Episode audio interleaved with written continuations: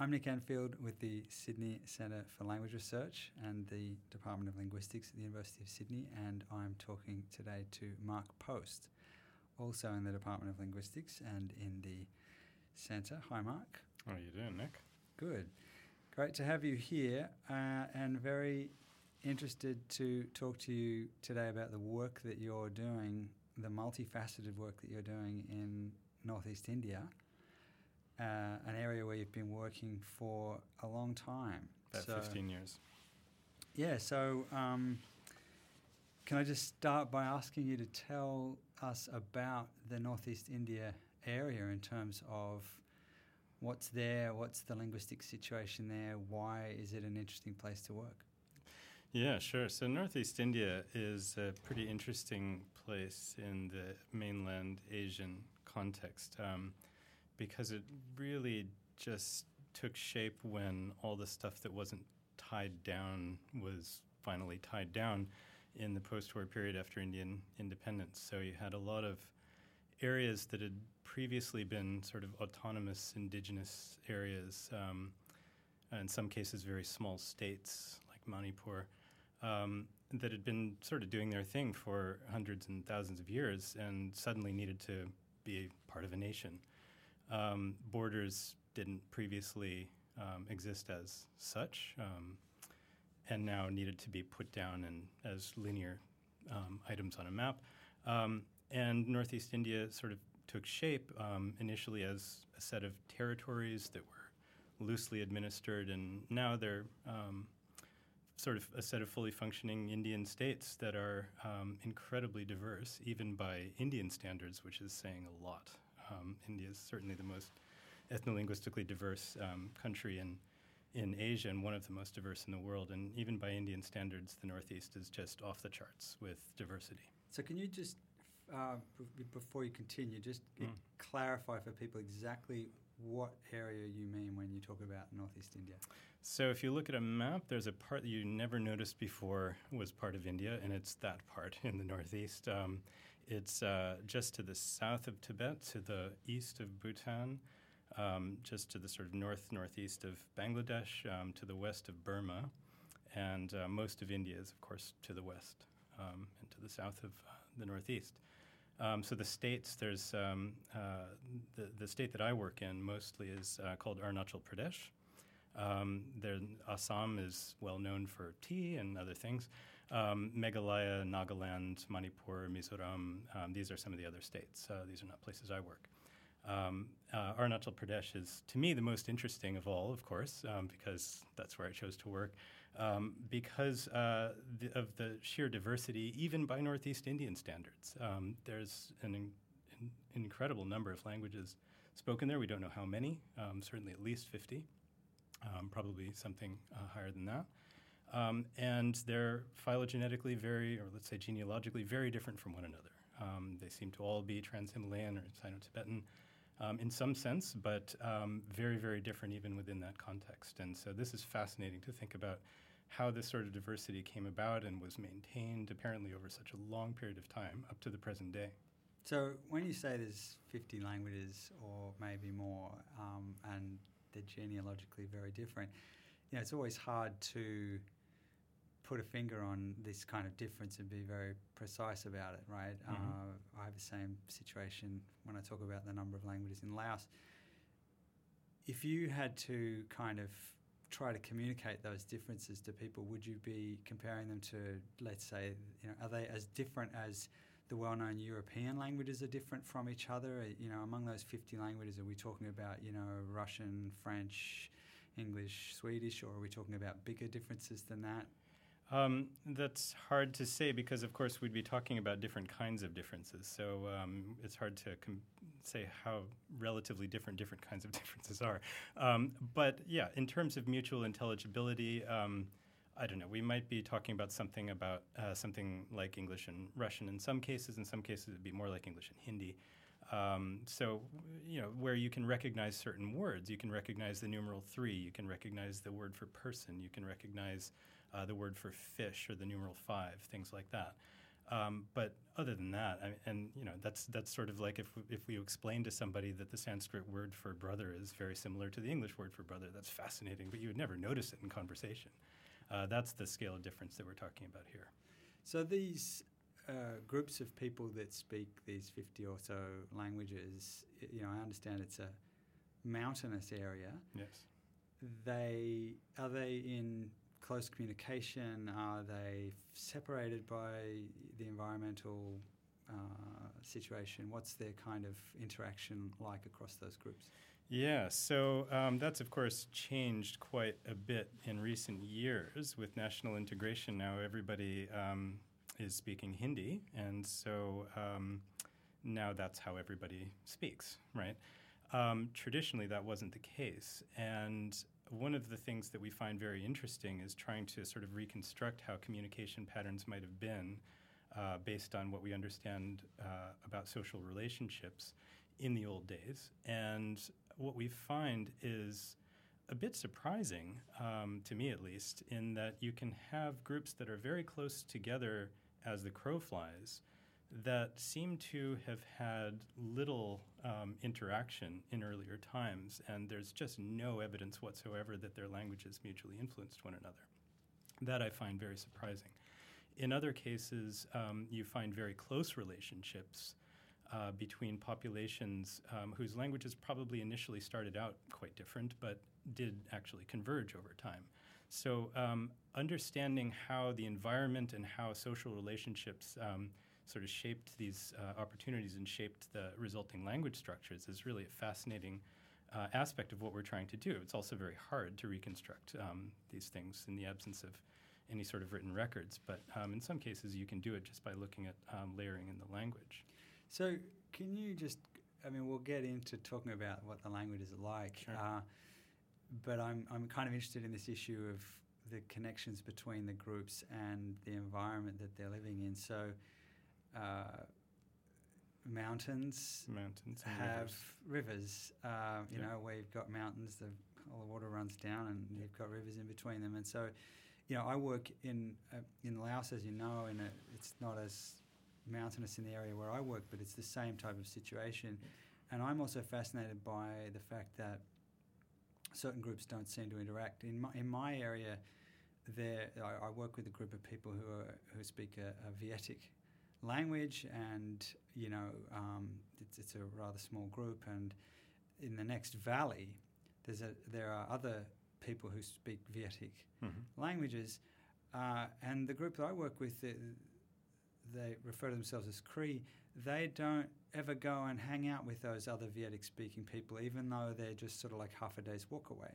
But they spend all their time hanging out, uh, associating with, talking with people from other ethnic groups who are relatively new to the area. Um, you know, they're not speaking Lao, but they're speaking each other's uh, languages. So they have very intensive kind of commitment to these communities that are that are ethnically really rather different, and they have seemingly very little interest. It's not that they have zero interest, but they, you know, the fact is they don't go and, and, and, and meet and associate with other groups who are who are historically very much more closely related to them. Yeah. Um, so is, is does this kind of at all resemble the kind of thing that you you, that you see? Uh, it, uh, in some ways, yes. I mean, I can think of parallels like that. Um, I don't know how um, well it would characterize, um, or how well I'd be able to characterize the whole area in this term, but in these terms. But certainly, cases like that are there. I, I, find well, the Galos uh, are a good example of, for example, uh, well, they're a Western Tani uh, group that um, has really nothing to do with other Western Tani peoples and. Uh, on the contrary, they've been sort of leaning towards the Eastern Tani populations and have had lots of interrelations, intermarriages, and so on. And that seems to be going on for centuries and has changed the structure of the Galo language, um, uh, well, noticeably. Uh, So there's been certain convergence, and more or less in different dialects, um, to this Eastern Tani side. So much so that the, the classification of Galo is actually a bit difficult. Um, so that sort of thing is, is certainly there. And yes, you, you, you wonder why, when I know that these languages are genealogically very close, there's no relationships between these two groups. And that's just how the social contracts evolved over time. Yeah, the, the detail that I left out, I guess, of what I was saying was that the, the two Vietic groups uh, that I was speaking about are on are in separate valleys. Okay. They're not far at all as the crow Yeah. flies, but they're in separate valleys. Yeah. Whereas the groups that, that the Kri do spend all their time um, with are along the same river. Yeah.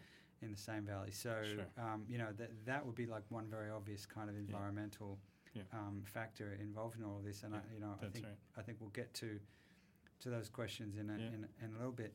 Um, before we start talking about like what you're you're working on, um, sort of broadly about the Northeast India area. You've been involved for a long time in the collective linguistic research going on in the Northeast India area with the Northeast India Linguistic Society and working with colleagues internationally and in Northeast India on, on doing research on these languages. So, can you tell us a bit about the Northeast India Linguistic Society? Sure. So um, this was started by um, uh, Professor Jyoti Prakash Tamuli um, of Guwahati University and myself, um, later joined by Stephen Morey back in 2005, I think it was. Um, and uh, we started it because we just thought it was in, incredible that uh, we were sort of two of three or four people that we knew of that were working on uh, what we knew to be um, fascinating languages in a fascinating part of the world, and we just thought, I mean, once once we let other people know about this, there's going to be tons of people who want to do this, and so uh, we we started the Northeast Indian Linguistic Society to try to bring together people who were working on Northeast Indian languages, but um, importantly, both uh, within India and um, outside India, because these um, two um, uh, groups of researchers had not previously interacted very much. Um, so we tried to provide a platform for that interaction and also to encourage more work um, uh, uh, on the languages and also to publicize work that was going on um, on the languages. And so that was very successful. I mean, the first conference that we uh, organized, sort of imagining that it would be just uh, us and whoever else happened to be on fieldwork at the time, um, you know, was attended by 30 or 40 people, and uh, we published a book out of that. Um, so it became an annual and then a biannual uh, event uh, that you know uh, eventually started attracting two, three hundred people um, to conferences, and uh, the books are still um, being published. So um, that was successful. And uh, another thing that we tried to do as part of that was develop um, capacity building workshops to uh, address the fact that there just is not that much in the way of resources in that particular part of India. Um, there is in other parts of India, but not in that particular part of India for training in language description, and that was what people really wanted to do language documentation and description. So um, I've been focusing most of my energy on that aspect of, um, of what we started doing uh, since that time.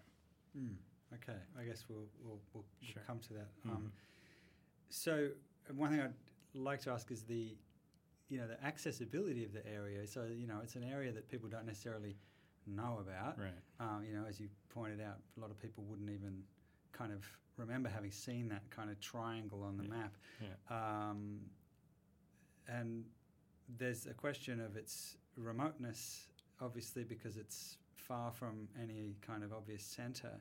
So it's just physically remote and mountainous being difficult to, to access. But there are other kind of issues with, with getting access to the area and working in the area. So what Yeah. what what is the situation with, you know, let's say suddenly um, thousands of people became excited about going and, and, and working in the area. Would that even be possible? What are the constraints on, on doing work in this part of the world?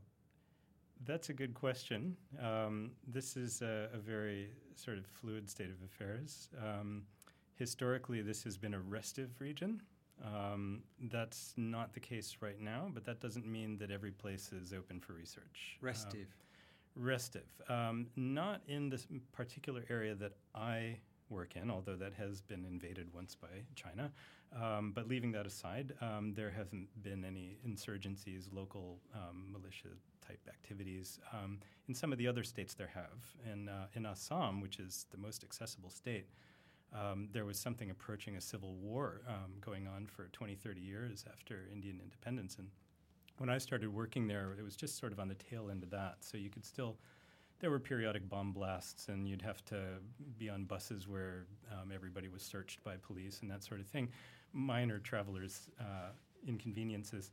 Um, that has cleared cleared up um, for the most part. I think it's it's possible to say that um, this is one of the safest places now that I've ever um, spent time in. Um, in terms of permission, yeah, not so easy. Um, in India, um, it's uh, it's it's not always um, a straightforward uh, thing to request official permission and then go through the channels and, and get it. Uh, usually, you have to be more strategic. Um, and it's hard for people to understand that without going through everything, and that takes a lot of time. So you're right. It's not the sort of place that people can just easily walk up and say, "Here I am. I'm a researcher. Let me start working." Uh, that could easily go south. Um, but we try to facilitate um, uh, research. Um, how should I say? Um, feasibility um, with the connections that we have. Um, when I hear about people who want to work in such and such a place, I've been able to um, sometimes help put them in touch with the people they need to know to get that started. And um, there have been um, quite a few successful projects um, that have uh, started and been completed since the time I've uh, you know started my work. So it's certainly increasing. Everybody has a difficult time, but nobody seems to regret it. I mean, it's an incredible place to work. Right. So let's turn to some of the work you've been doing. The work that you mentioned to me that you, you've done recently is about topographical deixis, mm. um, which you know might, not everybody might know um, the meaning of just off the top of their heads. Many will, but uh, perhaps you can tell us about that work and, and what it's about and what you found. Sure. So, in a nutshell, um, we can think about it this way. So, in some languages, if I want to say that chair, um, it doesn't matter where the chair is. As long as it's relatively far from me and maybe also from you, I can say that. It doesn't matter if it's up there or down there. If I want to, I can say down there. I don't have to say down there. I can just say that, right? Um, but in other languages, um, you can't just say that. You have to commit if it's far away from you. You have to commit to a decision whether it's up there or down there or on the same topographical level in other languages, that's upriver, downriver, or not along the river course, something like that. Um, but that's the type of uh, system that we're talking about is a grammaticalized system that forces you to commit to the relative uh, topographical location of um, the object or the trajectory that you're talking about. So just to clarify, so in English we've got this little system with two words, this, this and, and that. that. Yep. And um, when people describe that, they I know it's complex, but um, a simple way of putting it would be well, if, a, if an object is not near you, you might say this chair, far away, you might say that chair. And you're saying that in these other systems, it's not just whether it's near you or far away from you, it's also whether it's above and below uh, in some sense. So you Above, below, or on the same topographical level. I see. Yeah. So that would be a system with y- instead of having just two like this that you'd have three or you'd have four or some other number. so you'd usually have this, and sometimes there's two thises, but um, you'd have a this and you'd have three that's. Okay, good. So yeah. a this, a, a, that, a that up there, and a that down there, and a that on the same topographical level. Yeah. yeah. Okay. Okay. Yeah, um, and in some languages you also get it in verbs. So you can't simply say go; you have to say go down or go up or go on the same topographical level. Um, uh, we also get it in other areas of the grammar as well. Um, but uh, that's the that's the um, the core of the system is this sort of three three way distinction. So what we find um, with overwhelming frequency is um, not um, that surprising, but you know still it's nice to find it as an empirical finding, right? Um, that these systems are found in montane languages. So they're found in uh, certain areas of the world, in the Caucasus, they're found. Uh, they're found in uh, the Andes, they're found in um, far north Queensland, and they're found in the Himalayas. Um, there might be one or two things I'm leaving out, but those are the um, sort of greatest hits. And so, yeah, not surprising that we find them in montane languages, but still fantastic and interesting that we do find them in montane languages because it shows that there is a clear correlation, at least, between this particular type of grammatical organization and this particular type of landscape. So you, when you say montane languages, you mean languages spoken in mountainous That's regions. Right. Um, so can, just to back up, I mean, in terms of the project that you're actually doing, you you you, you you're suggesting or you're alluding to the fact that a number of languages have this type of system. Mm-hmm. So have you have you been surveying a large number of languages? Like which what languages have you been looking at, and how have you been doing this work? So I've mostly been looking at um, uh, languages in um, the what I'll call the Trans-Himalayan region. Um, so the most in-depth work that I've done is in the area that I work on, the Tani languages that I work on um, in Arunachal Pradesh.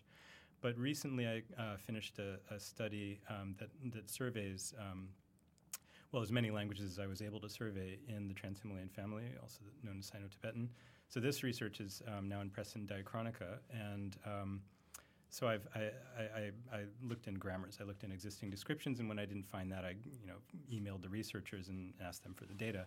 Um, so I, I got everything that I could, and um, what I found was that uh, you know again, not surprisingly.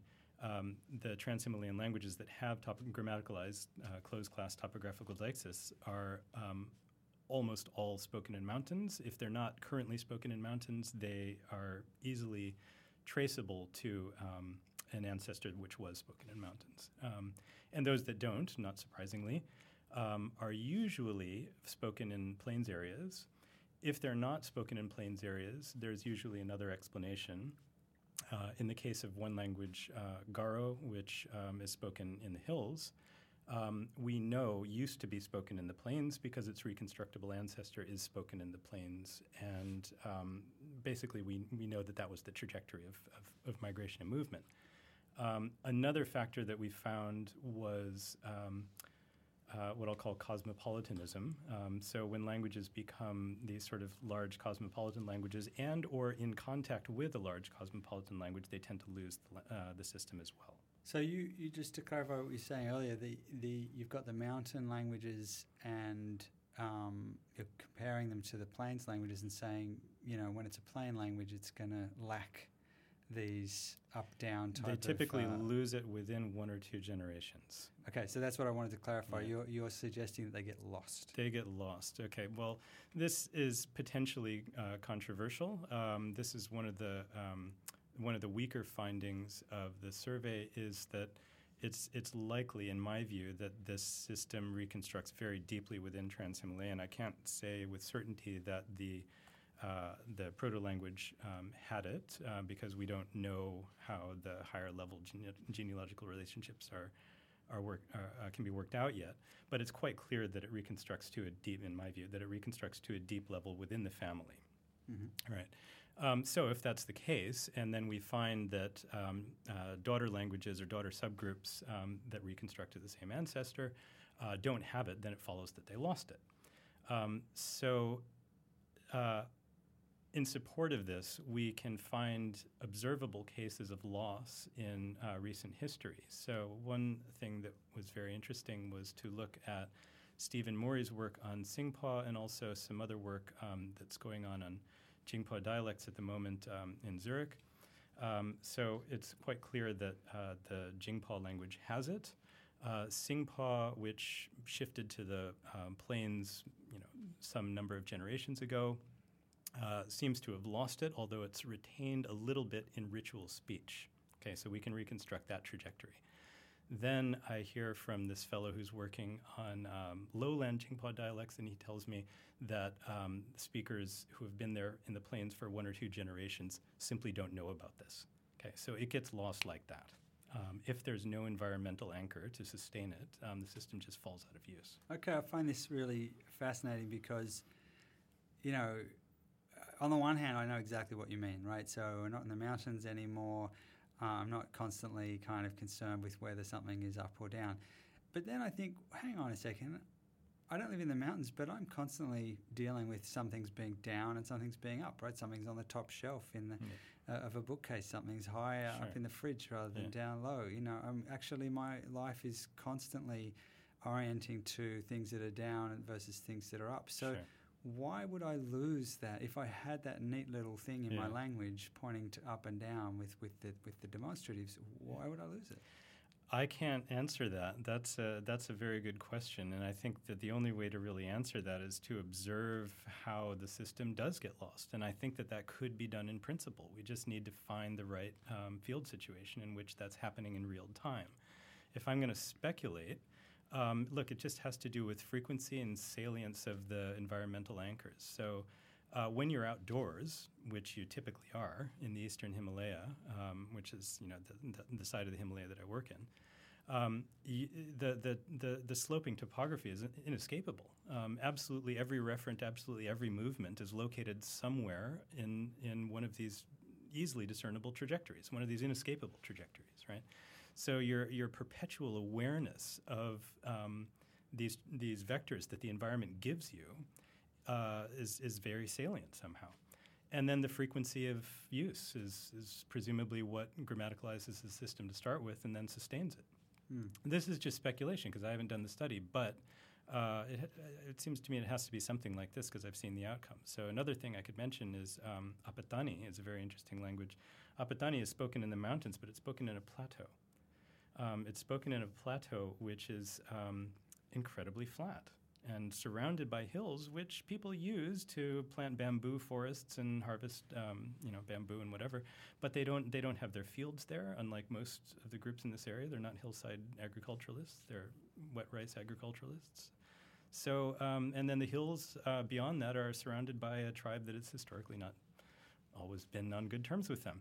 Um, so the Apatani exclusively inhabit this flatland plateau. They don't have it.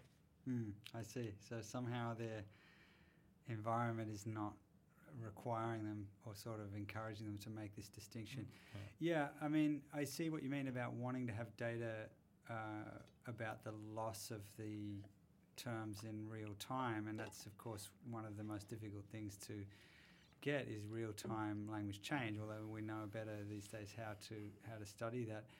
I guess the other thing that would be good to have more information about would would be just real contextual usage of those particular sure. types of terms. Yeah. If it turned out that people generally tend to use the, the these up down demonstratives for you know literally for things that are on mountaintops or up the end of the stream uh, more often than they did for things around the household, well, that would be good to know. Um, we don't always have, we, we, we, often have impressions or intuitions about that.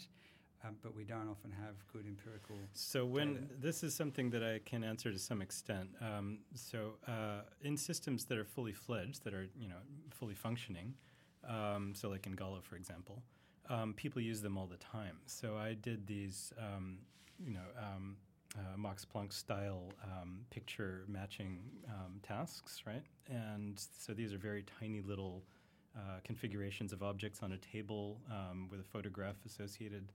Um, so, yeah, nothing remotely mountainous about the task at hand. Um, nothing even that distal about it. So this it. is a task where people have to describe a layout, like a tree yeah. is in front of a man or That's right. something. Yep. Yeah. Although in my case it was um, you know little objects, feathers and rocks and things like that. But um, that sort of a thing. Yeah. Um, yeah. People use it in that case as well, all the time.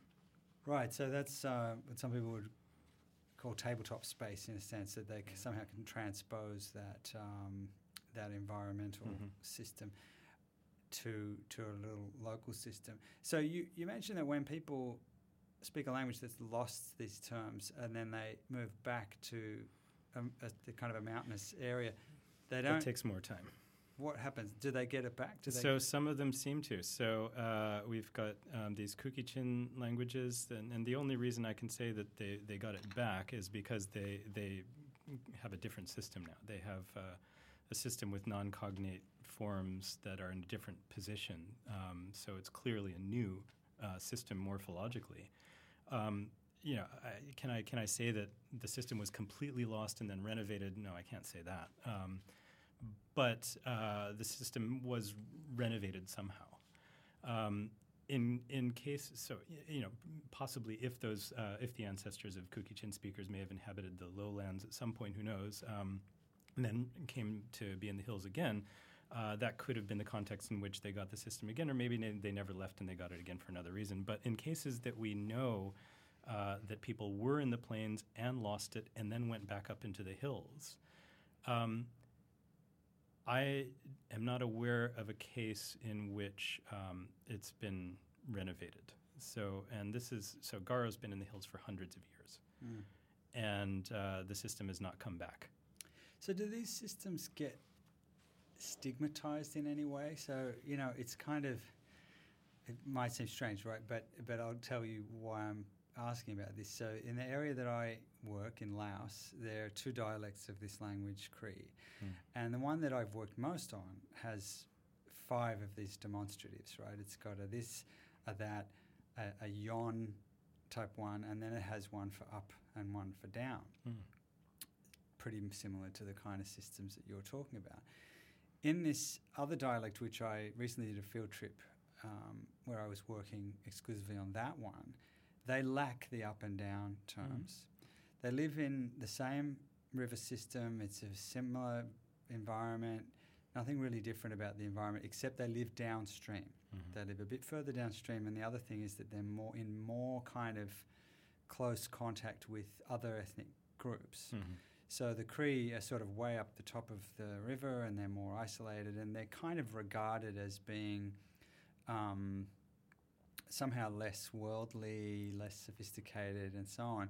And uh, in the work that I did, where I was trying to probe the differences between these dialects, people who spoke the downstream dialect kind of it's one of the things that they would cite to sort of say, well, they're different from us because they say those two words, the, the up Yeah. word and the down word.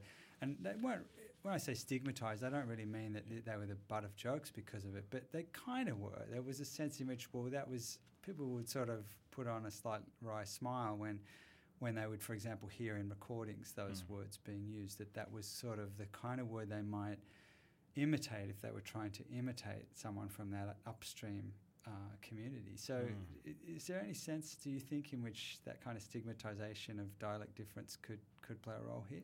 Oh, look, I haven't noticed it. Um, I wouldn't. I wouldn't rule it out, but I, I haven't. Uh, certainly, things like that do occur um, uh, with other sorts of um, uh, flags or cues. Um, I, I, ha- I haven't. I haven't noticed it in the groups that I work with. So, I wonder whether it might be related to, and, and, and this leads to something I'd like to hear more about. You mentioned this idea of cosmopolitanism, uh, and, you know, which I take to mean, you know, being Connectedness. connected yeah to other kind of groups to be more you know joined into the kind Mhm. of global networks and and um, uh, you know p- perhaps the more connected to the government more connected to the the outside world and perhaps in some sense um, I wonder if you think like wh- why you think cosmopolitanism as such kind of has this effect Look, um, I, I, it might not even be cosmopolitanism as such. It might be um,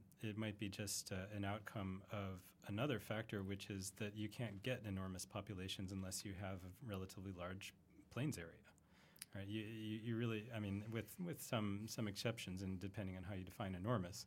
Um, let, let's just say that if you if you have an area which is relatively connected without major geographical or topographical obstacles, you know, you're more likely to get a larger population. You're more likely to get um, access to more agricultural land nearby, that sort of thing. So I think these things kind of reinforce one another. If uh, I, I'm not aware of a, of a single case, or I'm not aware of a case in which um, you have a large population in a completely mount- mountainous environment, and somehow they're able to get their food all the same, um, uh, and and uh, and you get this loss. I'm not aware of a case like that. The the closest example I could think of is is Newar, which is spoken in the Kathmandu Valley. That's still a valley. Um, it's still pretty hilly. Um, Newar doesn't have it, and they've been in contact with Indo-Aryan for ages, um, hundreds of years. Is, Uh, is it could it be part of a general tendency? So I mean, there, there is a an observation that's been made that there are differences between languages that are spoken by large populations and languages that are spoken by small populations, Mm. and you know there's a lot of discussion about what uh, accounts for that. Hmm. You just suggested that size of population might correlate with the environment they live in. Absolutely. yeah. Um, And then there are other possibilities like, you know, the number of people who are learning that language as a second language, yeah, that's right. um, other kinds of factors. So, one observation has been in terms of demonstrative systems of the kind we're talking about here. This do you have two terms, this and that? Do you have three terms, this, that, and yon? Mm. Do you have four? Do you have Mm. five? Um, I think the observation's been made that if a, Yeah. if a language has five different demonstratives, you can you can bet, you should bet that it's going to have a smaller population than a language that only has two or three. Um, look, I, I mean, I, I- I don't want to make any strong, uh, draw, to, draw any strong uh, conclusions from this, but I would think that if you have a smaller population, that population is going to be more sensitive to this. Um, uh, the salience of a particular type of environmental factor. Okay, so they might be clustered around a river. They might be um, in a particular, you know, mountainous environment. Um, uh, it might be uh, um, uh, on an island where the wind blows in a particular direction very saliently. Um, uh, I, I think it's likely to be that. When you have a population that grows to a certain size, you're going to have a diversity of landscape features um, just by virtue of what the environment you know gives to us. There, there might be exceptions, but I think that's going to be the overall correlation. Right. Okay, that's really interesting. So, a particular type of environment is no longer going to be in the common ground of the entire yeah, population. That's, a so good way of putting it. Yeah. It won't get drawn on. Um, so, maybe before we move on to, to, to your more specific work on on Galo language, um, the thing we've been talking about with these up-down uh, demonstrative words and, and their relationship to, you know, the fact that they get lost in the plains uh, points to this whole idea of what you call montane languages and languages that are spoken in mountain areas. Is there something about mountain languages? Are there other things that mountain languages uh, uh, have associated with them? I mean, uh, so uh, be, I'd be interested if you could comment on that and maybe more generally on whether there are other types of associations uh, that that get made in linguistics about you know the relationship between language structure and the environment they're spoken in, like like along rivers or or something else. Yeah, well, um, I- I- don't know if I should um, think of myself as an expert in this area because uh, you know, a lot of a lot of work, as you say, has been done, and there have been claims that um, you know there there are certain linguistic features that are more likely past certain altitudes, and the suggestion has been that there's something about the um, you know the, the atmosphere and how our physiology interacts with the atmosphere at that altitude that can bias. I'm not sure about that. Um, I'm not sure if the sample set really um, forces us to this conclusion. Um, but there's, I, I guess, there's basically two ways I would look at this. There's, um, there's what the mountains, or there's what the environment itself yields to you, and how you're able to interact with that environment, and, and what's salient to you in terms of that environment. That experience might uh, shape your um, language um, to some extent, and that's, I think, what we're seeing in, in the type of system we've been talking about. Then there's the social dimension of it. Um, the fact of being in mountains is going to bias you towards having uh, small groups that are not in regular contact because traveling is just very difficult. It takes a long time, it takes a lot of effort. And so you're going to um, have certain types of um, social relationships that are structured in a particular way because of that. And that in turn uh, leads to communication. It's going to bias your communication in a, in a particular way, and, and that will have its own effects. These are sort of indirect, I guess. Um, so I would distinguish those very carefully before I started making generalizations because they're really kind of different, um, different routes to explanation, different different um, types of cause. So the second type of uh, cause, I think we can find lots of um, evidence for. The first type of ca- cause, which is the type of um, uh, cause that underlies these topographical deixis systems, I think, um, yeah, I, I, don't find so many examples of that. Um, this is a really good one, but I don't find so many of them. Um, but the types of um, social structure and the and the, the effects of la- and communication patterns that result from that and the and the, the um, uh, effects on language, um, th- uh, that sort of thing, I think we find a lot of, and that's that's a very interesting part of our ongoing work. Yeah. Mm. Good. So perhaps we can move on to the Galo uh, project, um, which is more specific uh, in one sense because it's about one language, um, but it's much richer in another sense in that it's about one language. uh, so, can you tell us about this project and where you're at with it? So Galo is um, endlessly fascinating to me and, and, and incredibly difficult. Um, I mean, I've been working on this language since my PhD, since I started my PhD, and um, without getting into my reasoning for why I chose it, the reason I've stayed with it is just because of um, the richness of it. And okay, I mean, every language is rich in, in some way, but um, what I've found particularly fascinating about uh, Galo is um, the extraordinary history that it's had and the the um, the effects on uh, its structure um, as an outcome of these things. Um, so I mentioned earlier that in our conversation that um, Galo is a sort of Western Tani language that has converged towards the Eastern type, um, and we see a lot of uh, we see a lot of interesting changes to the structure of Galo um, associated with that. Um, you know, obvious things like lexical borrowings and um, and to some extent grammatical borrowings, um, but also prosodic change and the changes that that has brought about in grammatical structure. Um, all kinds of things. Um, uh, all kinds of layers exist that make the analysis of Galo language particularly challenging because if you don't understand where these layers are coming from, uh, the language can start to seem unsatisfyingly complex. unsatisfyingly complex in the sense that you can't work out why it is that way.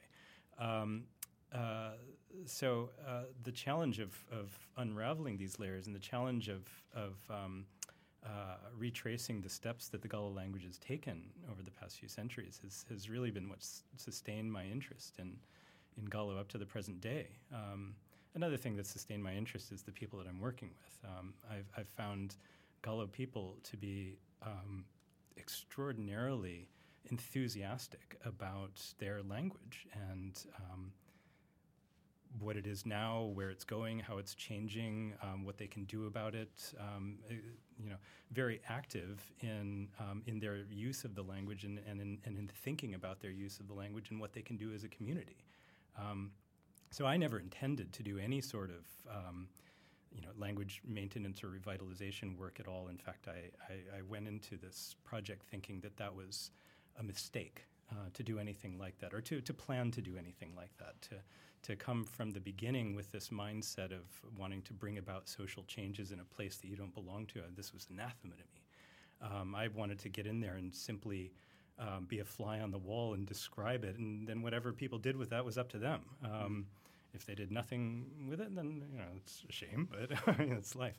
Um, and it really wasn't until I had already been there for three years and could speak the language and knew people pretty well, and and um, and start to, started to develop an understanding that there were things they wanted to do and there were obstacles in their way, and that we could do something about that.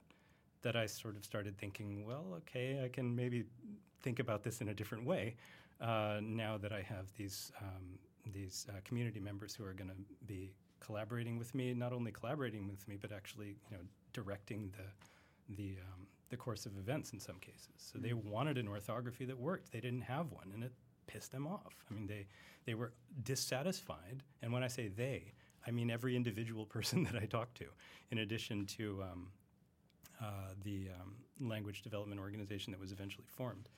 Um, uh, they wanted a, an orthography that would enable them to write their language accurately so that they could um, make a dictionary, so that they could make textbooks, so that they could write down stories, and, and so that they could send emails and text messages because mobile phones started uh, spreading at exactly the time that I was finishing up my PhD, you know, and they wanted to send text messages, and it was frustrating. Mm-hmm. So we sat down and we tried to work out an orthography, and um, fortunately, I knew the phonology at that point, and so that was pretty easy to do. Um, the tone system is still challenging, but the segmental orthography is pretty okay. Um, and so since that time, they've been doing amazing things. Um, they've they've when I say they, I mean you know community organizations and also individuals. I get 400 text well WhatsApp messages a day in Galo now. I can't read them all, but I know they're there. Wow. um, and that did not exist before. So they're using Facebook too. I'm told. Okay. I'm not personally connected, but I'm told that there are various uh, Facebook sites or whatever they're called developed uh, specifically to deal with Galo language, and presumably people are just communicating, um, you know, one on one using Galo as well. Right, that's amazing. So, Mm.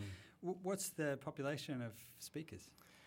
Well, we don't know, and we also don't know where the boundary is between Galo and other languages. But um, you know, I could put a number anywhere between, say, forty and sixty thousand, something like that. Um, so it's a lot of people, yeah. Mm. Um, but some of those people, well, okay, I mean that's that's that's a big range, right? And so um, within that, there's going to be semi-speakers, and there's going to be people who are ethnically Galo but might not speak Galo. There's going to be people who are speaking a language which is um, considered Galo because they have Galo ethnicity, but I wouldn't be able to understand it. And I've certainly met people like that. Um, yeah, uh, so it's it's not necessarily clear what the f- what the ultimate number is, but Mm. uh, it's going to be something like that. Yeah, Okay, so so far you've emphasised the um, eh, the production of an orthography and the impact of that, and the fact that uh, you know the community are very much engaged with that. But that's not at all your um, you know the bulk of your work that you've been doing. So can you tell us about the larger uh, you know, or the yeah the depths, uh, as it were, the breadth and depth of the project in in, in, in linguistics terms. What, in linguistic terms, what are, what are the goals Yeah. that you've got? Uh, well, the goals are to do everything, um, and just but that's just that to do as much as I can. Um, so uh, the the um, the keystone, I guess, is the descriptive grammar, right? That I um, that I wrote as my PhD, and that I'm uh, hopefully going to publish this year or early next. Um, it's it's um, you know the, one of the problems I have is trying to uh, understand everything before um, I say that I'm done. Um, and there are still some challenges, but um, so I trust you tell your students, do as I say, not as I do. uh, Or I hope to, I hope you do. yeah, I hope I do too. Um, uh, something like that. Um, so uh, the, the grammar is, is is the core of it, um, but you know grammar um, broadly construed. I mean, it includes an understanding of how the lexicon works, how the phonology works, um, how um, things distribute in discourse, and um, so it's not just a set of phrase structure rules, right? Um, so this this I, I think this is the the grammar of Galo is fairly well understood now. I mean, there are certain certain dimensions of it that certainly uh, still need work, like the egophoricity system. I think is something that um, still needs still needs work. Um, Yankee has been uh, doing uh, work in that area that's influenced me a lot and realized made me realize that I was um, seeing things a bit wrong um, previously. So uh, those kinds of things are there. But beyond that, um, there's an extraordinary number of things uh, to be done that we're doing um, gradually and slowly to do with uh, dialect. Um, uh, um, differences um, in, in grammar and phonology, um, and just collecting the incredible amount of vocabulary that exists and is known about. Um, trying to build the Galo, Galo English dictionary. Um, Galo ritual language is something that I've been trying to work on, and that's another vast area. I wish I could get um, uh, like-minded anthropologists to do something with that. Um, but the, the grammar has been what holds it, sort of anchors it all and holds it all together for me as a linguist. And um, So from the point of view of grammars and what they're like and mm, you know how much detail they have and how big they are and so on, um, but also perhaps um, from the point of view of just what the grammar of this particular language is like. How do you Yeah. see Galo fitting into um, typology you know, and the linguistic knowledge of what a language can be like on Earth? So this is um, everybody, I suppose, should, should have a compelling story for why they started to do something. And um, I mean, this is only compelling from the point of view of another linguist, I think. But this is why I started working on Galo. Actually, was was um, was this central question that um, at least I uh, went through all of my linguistic preparation, um, hearing and thinking about, which is. Um, uh, how, how can it be that languages are so incredibly similar and yet so incredibly different? How can we explain these simultaneously great typological similarities and differences? You know, we get we get so many languages that grammaticalize subject, but then we get uh, languages that are very different and have ergative pivots. And um, so, how do we how, can we come up with a common framework that explains all of this stuff and doesn't just explain away the differences as as these you know minor parameter variations or whatever? Um, and yeah, I think um, it is possible to um, approach uh, the the analysis and ultimately explanation of language in a way that, that satisfyingly explains these some similarities and differences uh, through through a common framework. And my interest in I can talk about what that is in a second, but my interest in Galo uh, started out as um, a, a, feeling that the Galo language would um, give me more mileage than a lot of other languages might in uh, helping me to develop this kind of explanatory framework because I could see in this. I mean, as soon as I started working on Galo and its associated languages, its, its related languages, um, I could see um, the history of a language that used to be a mainland Southeast Asian language, its ancestor was, whatever. Um, and something happened, and it started developing this more agglutinative profile and it just really looked to me, and I've said this several times before, but I'll say it again. It looked to me like a, uh, speakers of a Southeast Asian language just started walking in the mud, and everything just started glomming together. Um, and uh, we started getting these categories, these grammatical categories that one didn't have names for. Um, they were these, uh, you know, halfway house sort of uh, categories that. Um, you could analyze as similar to what you found in Thai, or you could analyze as completely different and similar to what you found in Indo-Aryan languages. And the reality is they were exactly in between, um, just like, because uh, they've been changing. Just like the language is geographically in between. Just like the language is geographically in between. Isn't that interesting? Mm.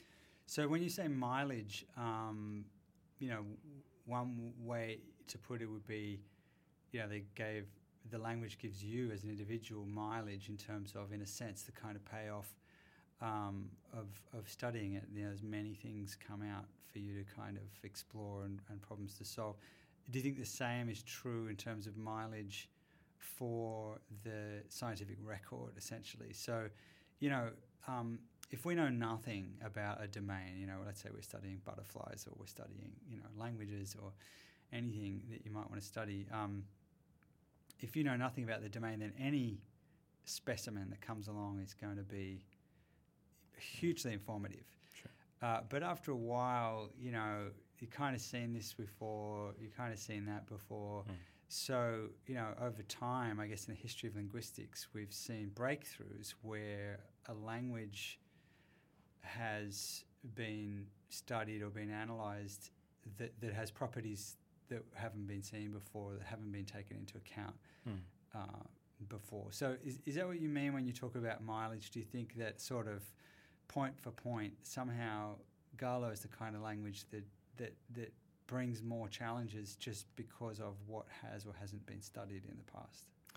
Uh, I think that's that's part of it. Another part of it is um, the fact that uh, in this part of the world, there has been relatively few influences from um, the major typological zone languages. So, for example, it's not adjacent to Mandarin Chinese. It's not adjacent to Hindi. It's not adjacent to Russian. It's not, adja- you know, languages that have, uh, you know, strongly influenced and conditioned the development of other languages. Um, these uh, Eastern Himalayan languages seem to have been relatively relatively isolated. So I'm talking about a period of centuries, not not millennia. So you're um, literally talking about geographical isolation where they haven't yeah. come under influence from these powerful. And so there have been a lot of internal developments which are relatively easy to unravel. Um, so the language itself yielded it. Um, well, it, it, it, was more amenable to the kind of investigation, which is you know internal reconstruction that I wanted to do in order to sort of see the internal changes that the language went through.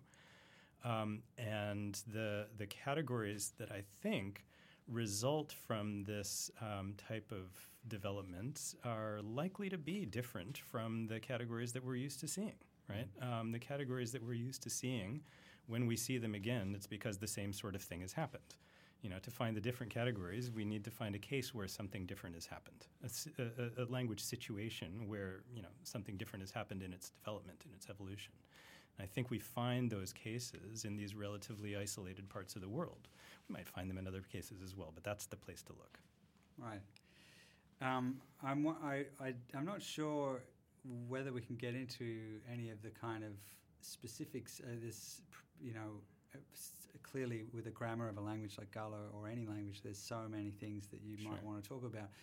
Um, but you know, is there something about Galo grammar, an example that you that, that comes to mind that Yeah. would, would be sort of one of these c- categories that you think essentially there hasn't been a Yeah, absolutely. So there, there's a few sort of um, that I could mention, but the one I'll focus on, I think, is um, since I've already mentioned mainland Southeast Asian languages, is um, is uh, these things I've, I called predicate derivations. I think a few sentences ago.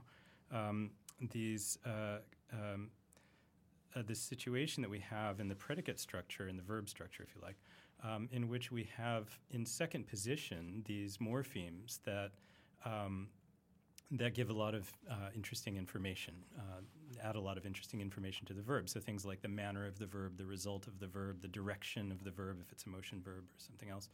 Um, it changes the number of participants a verb can have. Um, the Aktionsart, so it makes it durative or you know repetitive or things like that.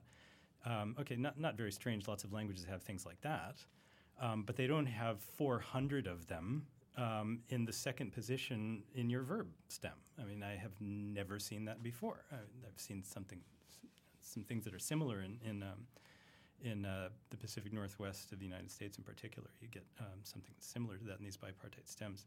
Um, but this was just off the charts, and I didn't know what I was looking at. Right? Um, I said, so is this a serial verb construction? Are these serial verbs? And but they're not verbs because you cannot take them out of the word and ask a speaker what they mean. They don't have a meaning like that. Um, they're um, uh, if, if I'm speaking a language like Thai and I have a um, you know an aspect spectral morpheme in second position, maybe it's the verb you to stay. Um, I can ask a Thai speaker, "What does you mean?" and he can tell me, "Well, it means to stay. It means to live, or whatever." There's no problem with that. There's no ambiguity about it. In Galo, I simply cannot do that. It does not happen. It does not work. So It's just people don't nonsense. recognize any. They don't recognize it as an utterance. It's just like I'm pulling a bunch of phonology out of the w- word and trying to do something linguisty and tricky about it. It's not, you know, something they have in mind. But clearly, when they hear it in context or They when they it means. produce it, they, Yeah. th- th- it has a meaning. Absolutely. Um, and it's hard to make an English analogy because we don't have a whole lot of morphological complexity like that. But, you know, um, it's, you could somewhat compare it to the derivational morphemes that we have in English and other European languages where, you know, we use them, we don't necessarily think about um, what it means. But if, if we take it off, we can say, oh, yeah, well, it probably means something like this. It has this effect on the word. Like uh, Lee in quickly. Yeah, Lee and quickly, or un and unbelievable, or, Right. or ubble and unbelievable, something like that. We can Right. we can pull it off, and yeah, I mean, a, a reflective speaker can analyze it and tell you something about it, but that's not something that would happen usually in um, in normal discourse. So it's analogous to that, maybe. Uh, so the size of the systems were just extraordinary, right? Because we're thinking that something that's you know 400 members should be an open class. It should be, you know, um, but uh, what's the difference between finding another one and realizing that it's an open class? I mean, there are certainly some things that can't go in that position. So uh, we were talking about topographical deixis. Topographical deixis also occurs here. So we have, you know, um, uh, motion um, derivations that, that, you know, if you say throw, you can have one that says you're throwing up, one that says you're throwing down, one that says you're throwing on the same topographical level. Now, two of those are homophonous with motion verbs, but the other one is not and it's the one for going down. So the one for going up in the same level, they're homophonous. So they obviously came from the motion verbs at some point in history. But then one of the motion verbs got replaced and the derivation stayed the same. They were lexically, categorically, excuse me, categorically separated, right? So they're distinct categories. So they're not verbs. Okay, so are they suffixes? Um, are they affixes, right? Um, are they are they compound elements? Are they uh, what are they? Um, so that was the first paper I wrote about this was root suffix both or neither. Um, how, do, how do you come down on one side or the other? What's, what's the evidence? And, and the conclusion is that you don't. Um, you recognize that they come from lexical uh, roots. They used to be serial verbs. Um, the language went through uh, a particular change, which I won't uh, get into unless you ask me about it. Um, and they've become what they are now, which I'm labeling predicate derivations. It could have another label if somebody preferred one. Some people have called them adverbial suffixes, some people have called them other things. Um, but what you have is a particular type of linguistic category which exists not only in Galo but in other languages we've since found in that area. Um, in in uh, Bodo and Garo, they occur in almost the same way, non cognate, but the same sort of structures. And so it seems to be uh, the type of thing a language can have and can have and can hold on to for hundreds of years. we just hadn't seen it before. Yeah, so this raises, um, I think, a really interesting challenge that's around. I guess it's always been around when people have been trying to compare languages, and that is whether we should expect the categories we have for describing languages to, you know, to work. And and you know, so for example, we have subjects and objects in traditional grammar. You know, we have adjectives in traditional grammar, and in the past, people have gone out and looked for those things in languages, and they've, you know, either shoehorned something that's not like that into the category, or they've gone, oh, we actually need a different category, which in a way is what you're kind Yeah. of suggesting. Yeah. And at um, at the moment, I you know what I see in, in typology is a big discussion around whether it's even possible to kind of hold on to those type of comparative concepts, Hmm. uh, like you know you you were talking about suffix and affix, and Mhm. you know we've all kind of had to grapple with these things when describing uh, languages. One possibility might be that there really are no truly comparative concepts. Uh, These are just terms of convenience. These are just descriptive. Um, uh, you know, they're useful for us to be able to talk about language. Otherwise, you know, we can't kind of do our work. But they're really just, you know, figments Mm. in a sense of our kind of descriptive imagination. I mean, is that is that the necessary consequence? Do you think? Are you? I mean, do you think that when we say that language X has got suffixes or prefixes, are we essentially, um, you know, we might be confident about that, right? But are we essentially doing the same thing as what you're doing when you call those that set of 400 things? What did you call them? I forgot. Predicate derivations. yeah. Predicate derivations. Um, That's just a that's just a generic label, by the way. I haven't come up with a proper name for them. But um, well, that's my Yeah. point, though. You could call it anything at all, but you, right. but your, your only reason for coming up with that that, that term is to say I don't want to say that they're right. prefixes. I don't want to say they're suffixes or any of the other available terms. yeah. So, should we all be doing that? Should we all be striving to actually not use the kind of ready at hand grammatical categories and instead just describe locally for that Mm. particular case, you know, using an ad hoc term, uh, what we see? This is a fascinating question, and this, I mean, this is something that, um, you know, we, the conversation that's been going on for many decades now, although you're right, it's, it's um, picking up a bit now. Um, look, I, I mean, I, I think that we could, um, and I can't remember this fellow's name, but there was a linguist in the, um, you know, in the 60s or 70s or something like that, uh, maybe before then, who, you know, a structuralist who would, um, uh, Americanist who uh, didn't actually label any of his morphological classes. He just well, he labeled them with you know arbitrary. A, maybe they weren't. yes, something like that. So he just sort of they, they weren't arbitrary in the sense that there was a there was a there was a um, what's the word? Um, uh, there was a I mean, a, type, a typology and inventory or hierarchy, how they were organized. There was something. Um, so it wasn't arbitrary in that sense, but it could the, the labels could have been anything. It could have been done anyway. And so you can do that, of course, but that's not very mnemonic. I mean, it doesn't. Right. We don't read that very well as human beings, Right. whether or not they work theoretically as linguists. Um, so I think that that would be you know a good way of doing it. But the problem with doing that, on the other hand, I mean, even though it's you know it's sort of maximally agnostic, and that's a nice theoretical position, maybe. The problem with doing that um, is that you're going to miss the similarities between languages, which of course exist, right? Mm. And you're immediately going to start thinking, uh, well, if I'm going to describe a new language, am I going to refer to that guy's grammar and I'm going to use his label at A1B uh, or whatever for, for that morpheme because it's exactly the same thing, you know? So why lose that information, right? And then you decide to do that, and then you say, okay, well, it's not exactly the same. It's 90%. So we go around and around in circles. Right? Should we have a, um, a different label because of that? Um, and look, uh, there's no there's no answer to this. Um, there's no answer to this, and and and the reason why there's no answer is because this is a genuine problem. It's a problem that arises from the nature of the thing itself. Um, it's a problem that the that the the, the natural phenomena uh, give us. Um, and so uh, we're not going to be able to resolve it uh, strongly one way or another, um, uh, except to recognize it and do the best we can. And what I mean by that is uh, to the extent that we have the forces that shape languages uh, acting in the same way, or to a large extent the same way, on two languages, right? They're going to shape those two languages in similar ways. So if we have two similar sets of starting points, so let's just take. Um, uh, I don't. Let's just take the example of topographical deixis because we were talking about it earlier. Let's just say that um, in, in language A and language B, in completely different geographical parts of the world, they both have relator nouns, or they both have you know something like that that mean uh, up and down and, and across, or something like that.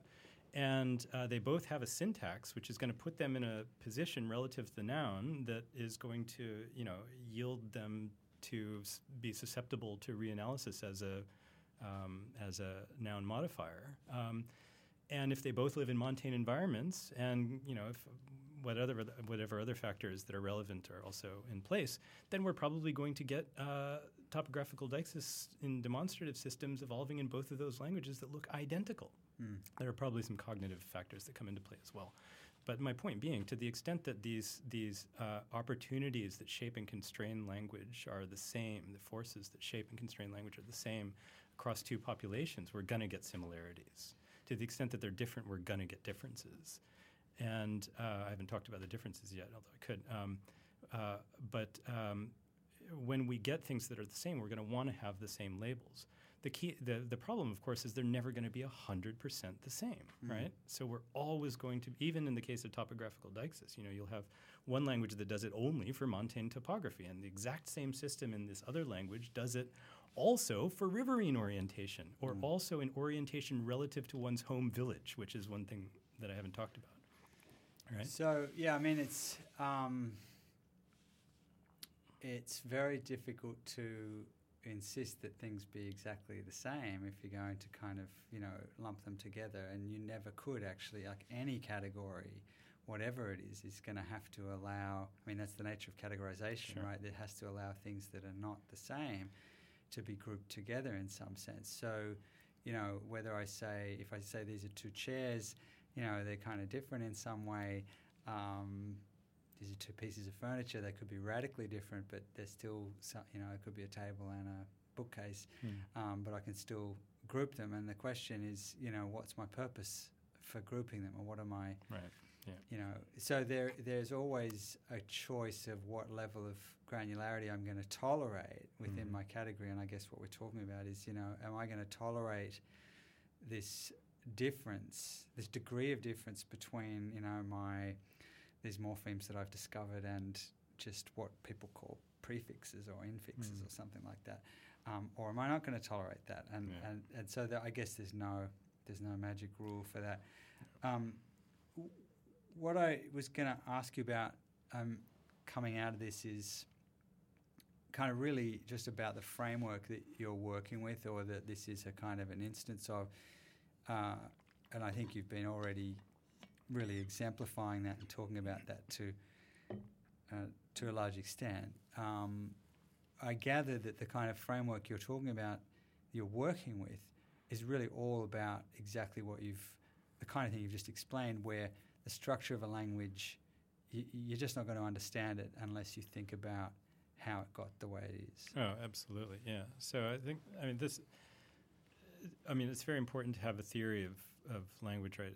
A- theory of, um, to, to, to understand the phenomena, it's, it's important to have a, a theory of how, um, what determines it, how it got to be that way, what causes it, um, how it can be explained. And um, so I think that um, the most productive approach um, that I've found, I think, is what gets called sometimes the functional historical approach or the functional historical sort of way of looking at things. And basically, it's the idea that um, uh, form in language has functions, right? And um, that uh, the form ultimately is determined by the way that uh, functions shape form over time. And time is the crucial ingredient there um, because this isn't something that's just happening right now. Um, the right now, what's happening right now, will um, shape what happens over time through frequency, through grammaticalization, through um, you know, phonetic uh, loss because of um, uh, efficiency, various other factors, and um, when we can um, when we can explain uh, the way that a particular morpheme is distributed is behaving now in terms of its source and in terms of the uh, pressures that have shaped its development over time, then we get a really satisfying understanding of why it is the way it is right now, mm-hmm. why it is that kind of thing with that set of features, which I think is a lot more illuminating than if we were to have a theory that sort of said, well, the reason it is the way it is right now is because there's some magic template or platonic form of that type of thing somewhere. Uh, in the world, or in, in our um, in our genes, or in our brains, or whatever it is, um, unless we can, of course, point to that platonic form and then you know see, okay, well, fine. Um, but uh, uh, when we see um, similarities and differences between these types of forms, when we start comparing them across language, um, to be able to see, okay, well, those differences and similarities came about because of the developments that the different developments um, that they've had over over time, or the similarities in those developments. Um, then we can start to characterize them in a way that's, I think, more insightful. And that, for me, is at least the goal, is to develop an insightful characterization of what this form is doing mm. in this language at this point in time in terms of how it got to be that way. Okay, so I mean, I'm very sympathetic to that point of view, um, but I do want to raise a question which I think is, you know, an interesting challenge to that one. So, you know, this is the classical uh, distinction you've been talking about between a kind of a so-called synchronic view of, of the grammar, which describes just all of the structures that you happen to observe right now, versus the diachronic view, which is the historical evolution of how this, the, the language came to be the way it is. And, and you've really been opposing those two. Um, you know, you've been talking about the relationship between those two in the Galo case, saying, well, mm. you know, here's this weird thing, this system that looked weird to me. I hadn't seen a system that looked like this uh, synchronically in terms of its structure, yeah. you know, its contemporary right. structure. Mm-hmm. Um, but I now understand it because I've got an account of how it came to be um, the way it is, or you know, a likely account of how it came to be the way it is, and that, mm-hmm. that, that explains why it looks the way it does, and it explains perhaps why it resembles but is not exactly the same as a system like you know serial verbs or something in another language. Yeah. So, you know, I think that's really important and a very powerful way of thinking about language. But when I'm a little baby and I get born into a Galo speaking village, uh, I have no access to the history of the language. I have no interest in the history of the language, but I'm perfectly able to acquire sure. that language and use it and speak it, you know, so within the space of three or four years, um, you know, who knows what the time course is for you know full acquisition of, of Galo morphology, but clearly within a short number of years, a child is able to sure. learn the language, have some kind of me- mental representation mm. of it, use that in producing and understanding utterances in the language. So, how that's a third time scale, mm-hmm. ontogeny or de- lifespan development, whatever you want to call it. How do you think that fits into this picture? Uh, it just fits in. Uh, they're learning a pattern, right? They're learning sets of inter- interrelated patterns, right? Um, so yeah, sure. That if if we look at it um, just on that time scale, I mean that's the moment in time. That's the the way that the the data is uh, distributed at that particular time. Yeah, you can you can certainly destri- describe that. Um, but then you're going to be stuck with that same issue that we started talking about, which is, well, what do I call these things that have these particular distributional features and semantic values um, to the extent that we can actually describe them exhaustively, hmm. we're still going to be stuck with the labeling problem, and we're always stuck with the labeling problem. Uh, what is that thing? Is it the same thing as in, in this other language or not? And how am I going to understand this thing, right? Um, so we won't be able to make any progress past that point, and maybe we don't want to, and that's fine. Um, uh, we're not going to be able to make any progress in understanding why it is the way it is, um, uh, developing a more insightful view of, of not just that it has that structure, but why it has that structure, unless we um, look into the diachronic dimension. Okay, so that's what mm.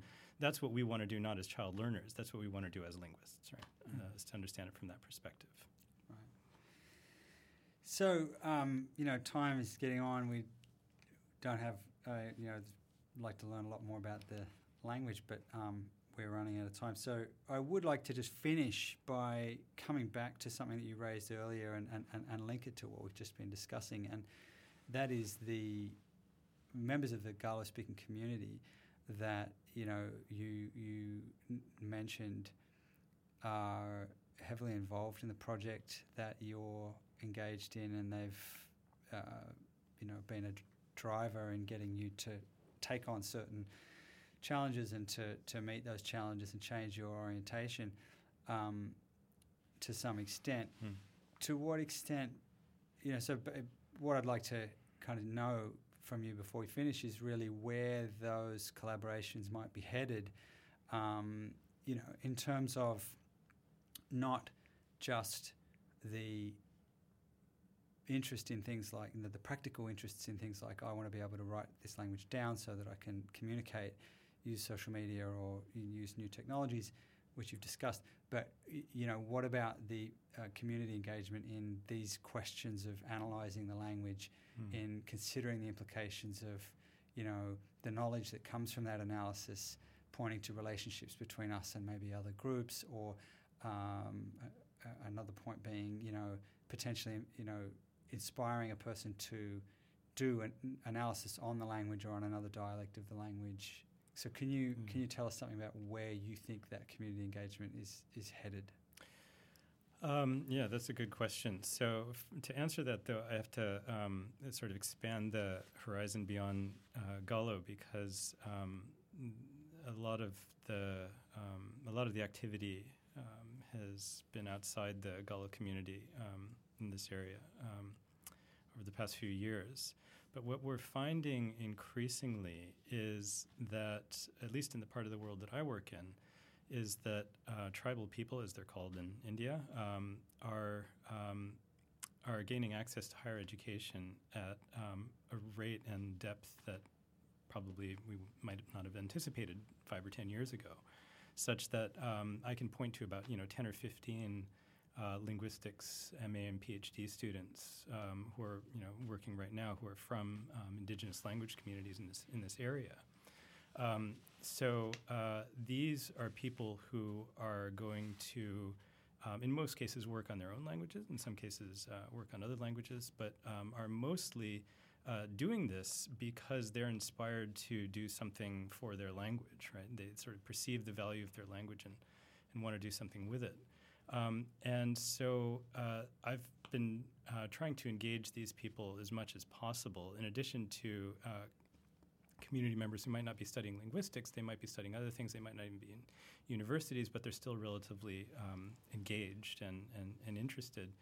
And um, lots of things are started, starting to happen. Lots of research relationships are being formed. I just finished writing a grant application that had um, three Indigenous linguists on it. Um, um, I'm saying Indigenous linguists, although um, at least a couple of them didn't have a background in linguistics per se, but they're working on their language. Um, uh, so I think that um, people are looking for these kinds of research relationships, and I, um, in a few cases, have gone fairly uh, far with them, um, and have gotten a lot out of them. Obviously, well, not obviously. Uh, one thing that I've found, um, it's obvious if you think about it, but I've certainly found this, um, is that my own understanding of the language changes dramatically when I um, access the understanding of a native speaker who is thinking about it on you know the same level that I am, or who is who is trying to answer the same sorts of questions that I'm trying to answer. Um, when we're talking about these things in the same way, um, the the sets of insights that they can produce in a short period of time are just mind blowing, Mm. right? And so that's led to um, uh, some some papers that I've written with various people, and, and it's contributed to other things. Um, uh, that's something that really enhances my own research process is, is um, bringing in collaboration of, of that kind. Um, and I think another thing that comes out of it is what I might call uh, community activism or community awareness or something like that. When you have people in the community who are doing this, who are seen to be doing this, and when it attracts the attention of um, you know outsiders, whether it's you know me or um, or some local workshop that's held or some media thing that happens or whatever, um, people start sort of saying, oh, you know, there's something important going on here. And uh, this is not a part of the world in which people are traditionally, most people at least, are you know sort of ashamed of their language or feel that there's anything wrong with who they are. On the contrary, I mean, this is a part of the world in which people uh, feel pride about their language more than anything else, and you know, a real uh, have an, an, emotional investment in.